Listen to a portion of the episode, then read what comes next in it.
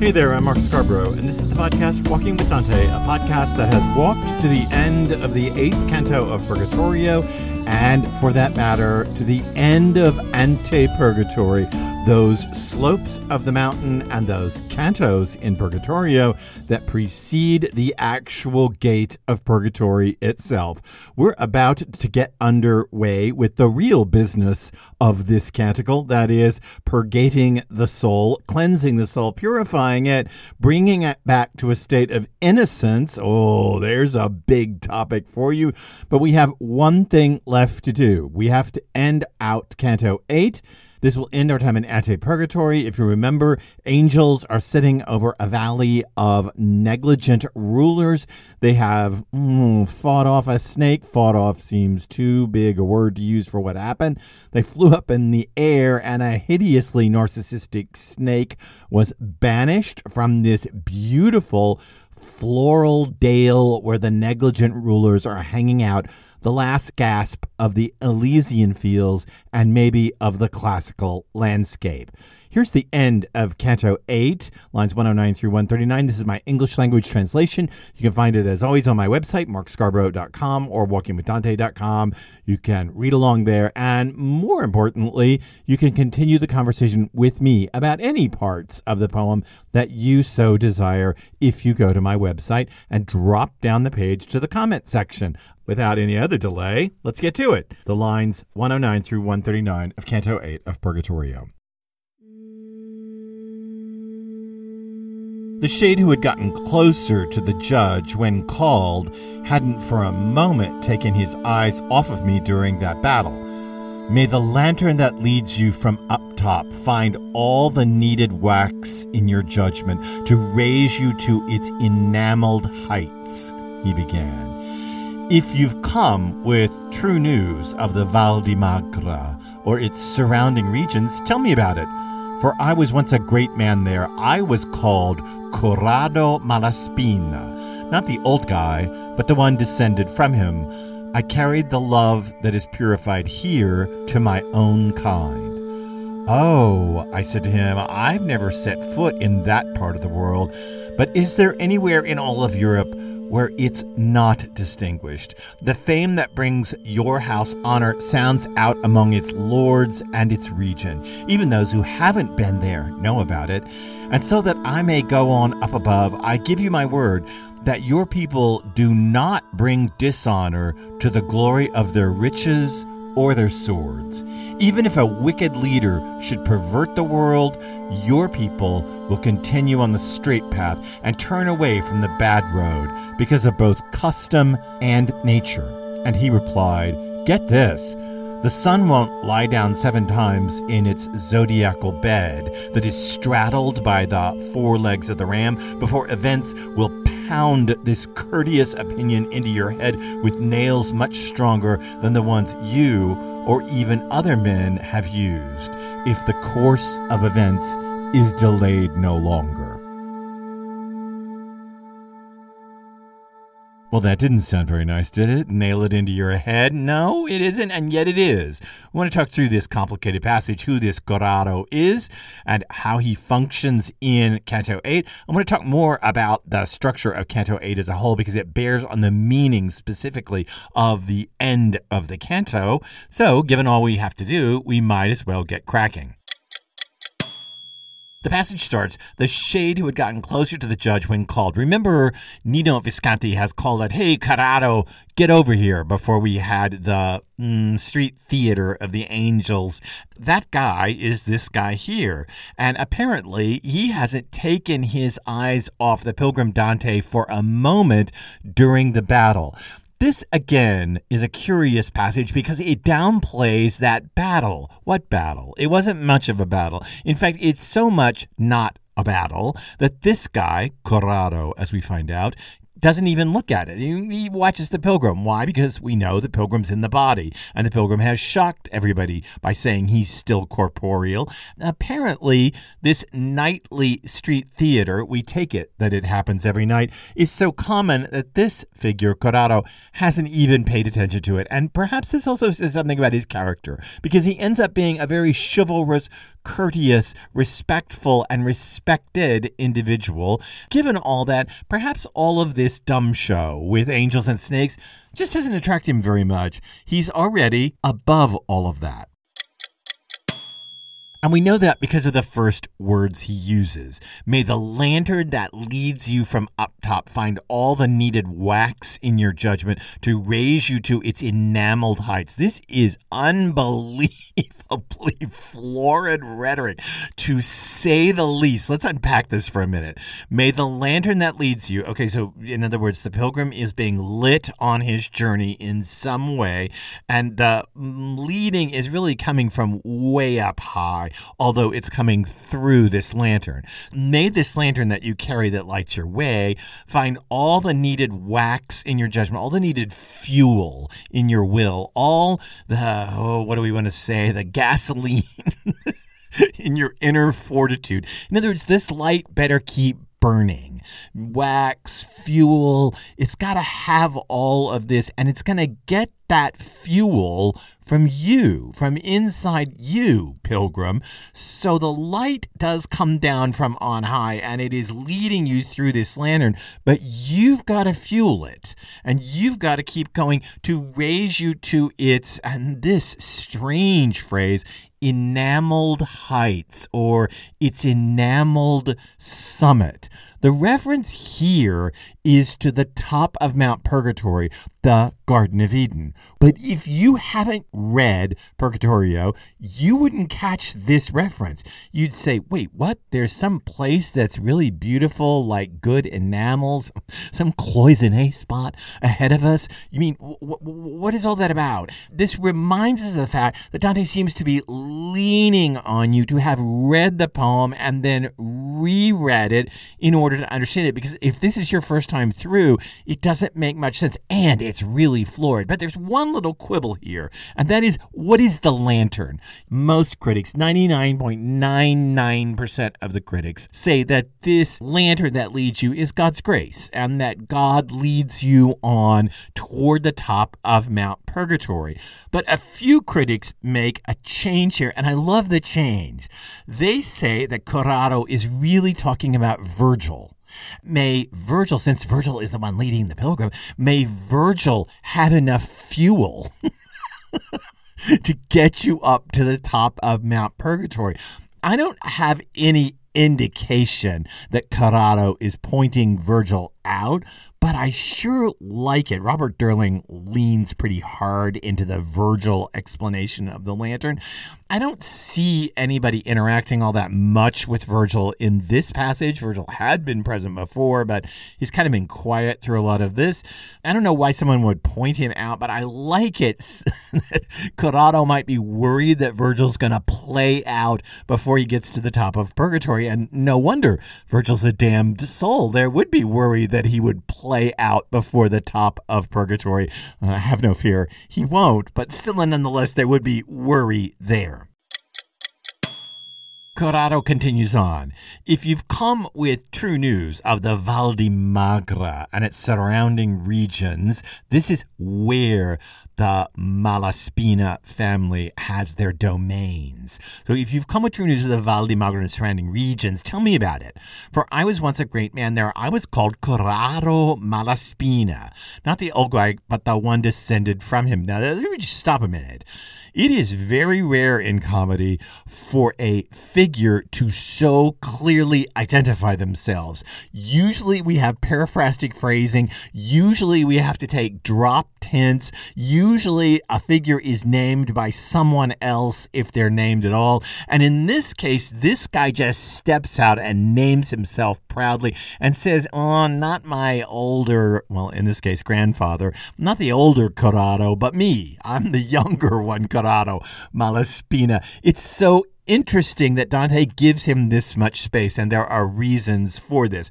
This is the Malaspina family, and as I said, their domains are around the Val di Magra, particularly on the border lines between Lombardy and Tuscany in a region called Lunigiana.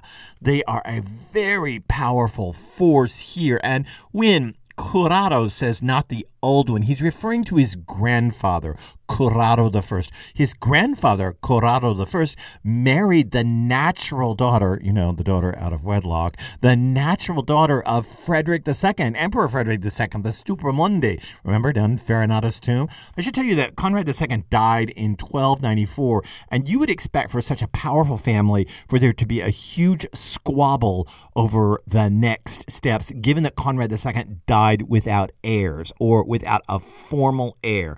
But in twelve ninety-four or before that, when he died, he set it up so that the Malaspina domains were divided evenly amongst many members of his family. And this even-handed division of property led to a great deal of stability and peace amongst this family. So much stability and peace, and Currado Malaspina's attitude toward his family is so generous that we see that his problem here is, I carried the love that is purified here to my own kind. In other words, I paid more attention to my family than I did to divine love, and because of that, I'm here with the negligent rulers. But if he is here with the negligent rulers, this fellow is certainly one of the idealized and righteous figures. Dante replies to him, oh, I've never set foot in that part of the world. Now, you should just know, we'll talk about this in a minute, that that's a lie. In thirteen hundred, true enough, Dante has not set foot in the Currado lands. But oh, by the time the poem's being written, Dante has in fact been in Lunigiana and in fact has had dealings with the Malaspina family. So to say I've never set foot in that part of the world is disingenuous, but given the dating of the poem in thirteen hundred, it would have been true of Dante at that moment. And I can I just say that right here you can hear me fudging the distance between the pilgrim walking across the known universe and the poet writing the poem, because the distance is broken here. Remember we talked about it's a convenient fiction for poet and pilgrim to be divided? Well, here's a spot where, in fact, that division is kind of funky because, all right, maybe the pilgrim hasn't set foot there, but the poet has, which gives the line its necessary texture and irony, which means the poet is never far off from the pilgrim. Anyway, he says, is there anywhere in all of Europe where it's not distinguished? You come from an honorable family, and the praise gets larded on here thick. The fame, the pilgrim says, that brings your house honor sounds out among its lords and its region. So it's not Not only the leaders, but even the inhabitants of their domains, even those who haven't been there know about it. And so that I may go on up above, the pilgrim says, as if this is part of the journey, part of the way he's going to get up to that enameled summit. I give you my word that your people do not bring dishonor to the glory of their riches, that is, their generous, or their swords, that is, they're courteous, or to put it in another word, they're chivalrous. This emphasis on liberality and chivalry is part of the overall complement to this very storied family. Dante is, in fact, connected to this family in thirteen oh six.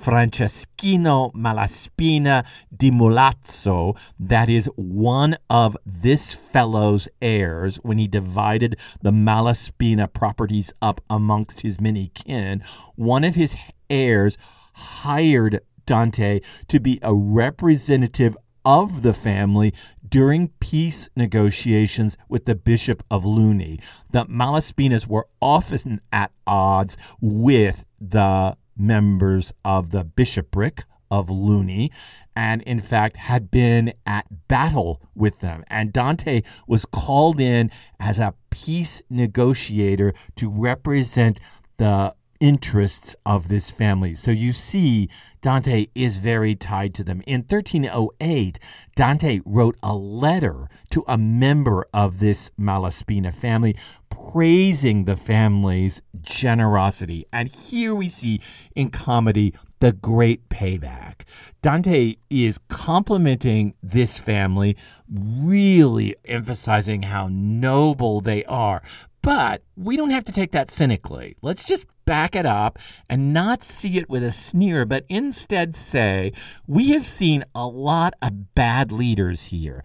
From Emperor Rudolph all the way down, we've seen a lot of people who can't keep control, and we've heard a lot about strife on the Italian peninsula. All of this in cantos six through eight of Purgatorio comes down onto a noble family known for their generosity. And I think we should really pay close attention to that.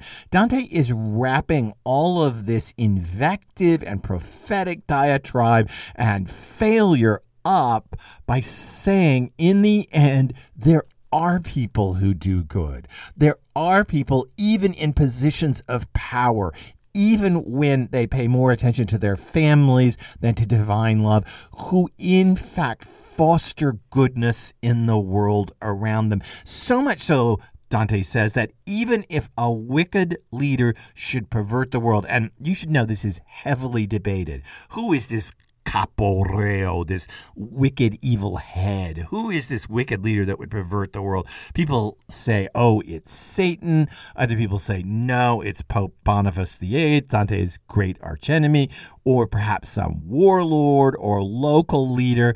I'm not sure we can come to any conclusions who the wicked leader is that would pervert the world. But even if that would happen, the pilgrim says, your people will continue on the straight path and turn away from the bad road because of both custom and nature. Here's the point we should take away. People are routinely what, downgraded, uh, co- routinely corrupted by bad leadership. But in fact, there is good leadership in the world, and there are people who are so secure in their generosity, their liberality, their openness, that they cannot even be undone by bad leadership.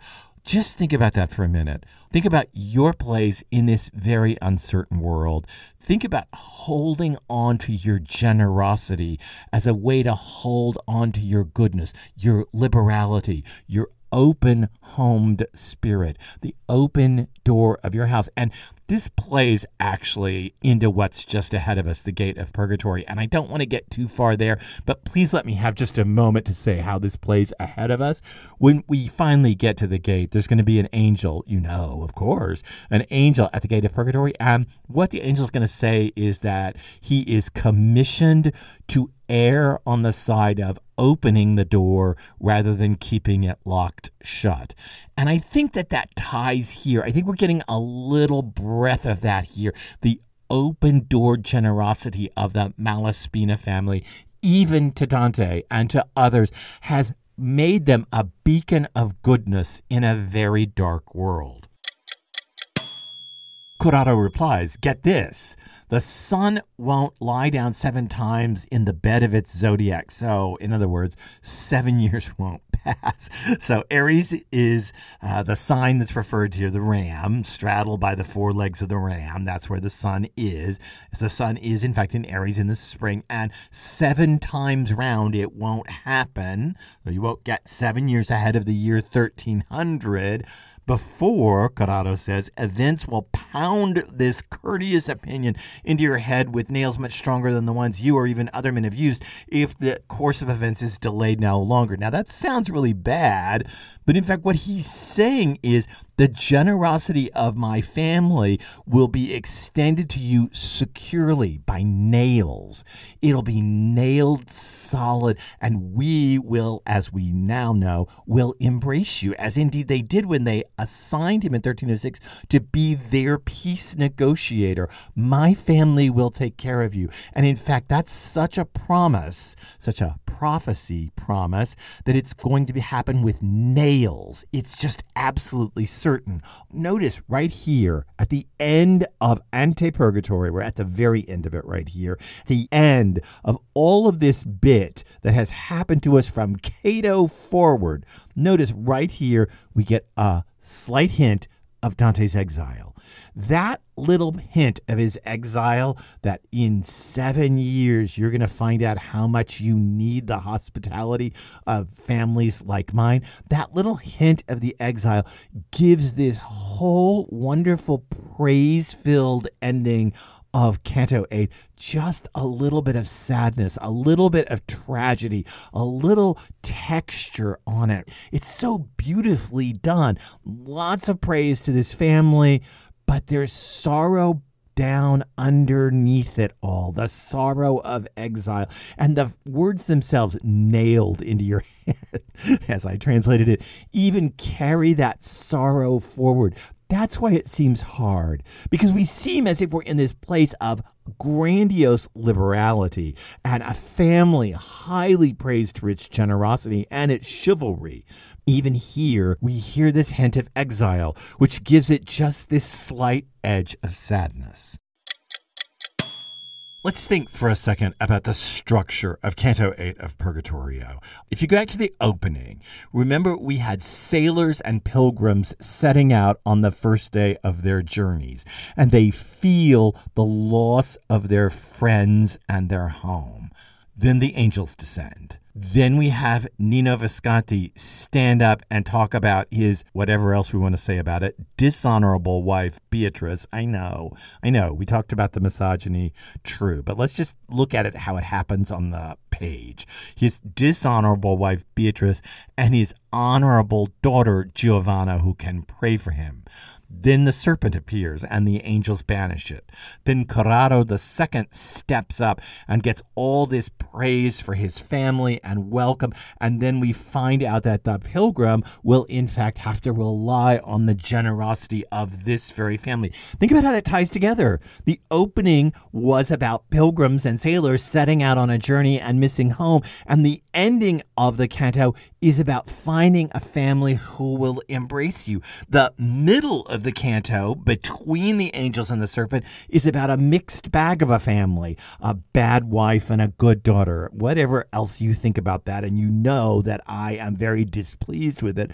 It is a bad wife and a good daughter, so a mixed family. In fact, what do we want to say? That a good child can come from a bad source. That's kind of the rhetoric that's going on with Nino Visconti.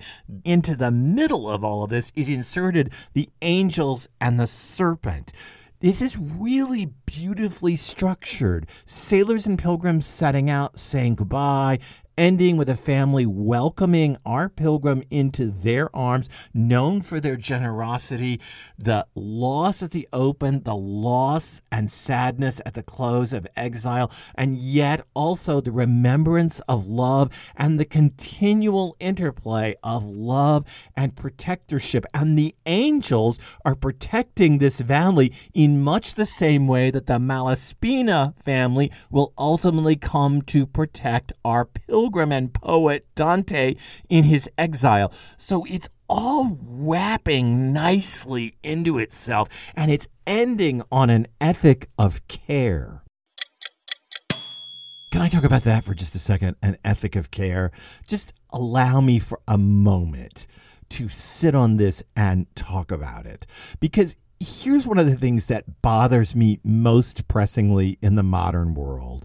I see all kinds of posts on social media for lost dogs, hurt dogs, lost cats, hurt cats, and people are very sympathetic to these animals that are in danger. I see even hit raccoons. I see, you know, run over possums on social media. Clearly the algorithm thinks I'm interested in these things. People rescuing possums that have been hit by cars and getting them to vets and getting them cleaned up and healed and back out in the wild again. And this is pretty honorable stuff. And yet, in my daily life, I pass a lot of homeless people. I pass people who don't have anything, who are in dire straits. I live, as you know, very rurally in New England. There's about forty empty acres to the side of our property. It's been empty for generations. There's never been a house there. It's owned, but it's empty. And for about a week, a young man tented in that property. He was a vagrant. He had no place to be. This young man was camping in a winter environment. It's winter here now in New England, in a very cold landscape with very little around him. Why am I drawn to sad puppies and sad cats? And yet humans sometimes escape my notice. The poverty, the absolute desperate circumstances of people. It takes a lot to gin in me up the liberality to approach them. Maybe we should all try to change that. Maybe we should all try to focus on generosity. Maybe we should feel toward our fellow humans the way we feel toward abandoned cats and dogs on social media.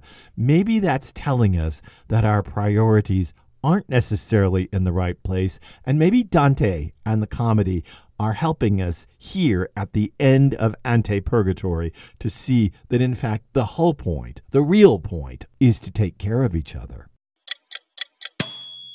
I'd like to take a break to let you know how you can support the podcast Walking with Dante.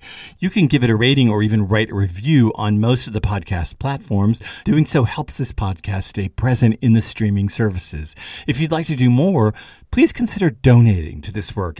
I've chosen not to seek sponsors, have in fact turned down some sponsors, but paying for a hosting site, securing the streaming feed, buying the rights to the music and the sound effects, keeping the web domains, it all costs. To help, there's a PayPal link. You can find it in the podcast player. You can find it on my website, mark scarbrough dot com, and you can find it in the podcast notes for each episode.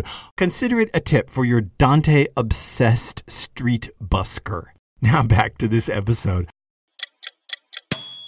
One more time, this complicated passage, Purgatorio, Canto eight, lines one oh nine through one thirty-nine. The shade who had gotten closer to the judge when called hadn't for a moment taken his eyes off of me during that battle. May the lantern that leads you from up top find all the needed wax in your judgment to raise you to its enameled heights, he began.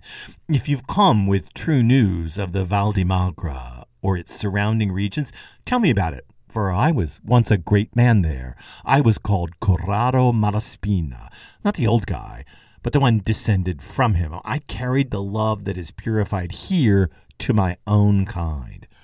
Oh, I said to him, I've never set foot in that part of the world, but is there anywhere in all of Europe where it's not distinguished? The fame that brings your house honor sounds out among its lords and its region. Even those who haven't been there know about it, and so that I may go on up above, I give you my word that your people do not bring dishonor to the glory of their riches or of their swords. Even if a wicked leader should pervert the world, your people will continue on the straight path and turn away from the bad road because of both custom and nature. And Currado replied, get this, the sun won't lie down seven times in its bed from the zodiac that is straddled by the four legs of the ram before events will pound this courteous opinion into your head with nails much stronger than the ones you or even other men have used if the course of events is delayed no longer.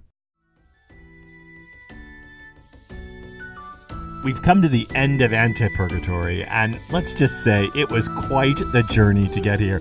Up ahead of us lies the gate of Purgatory itself in Canto nine. We are going to finally enter the meat of the matter, the main purpose of Purgatorio, which is the purgating of the souls, and we enter it knowing that liberality, that open-handedness is the way to find your way through Purgatory. Thanks for being on this journey with me. I will see you on the steps of the Gate of Purgatory in the next episode of Walking with Dante. I'm Mark Scarbrough. See you soon.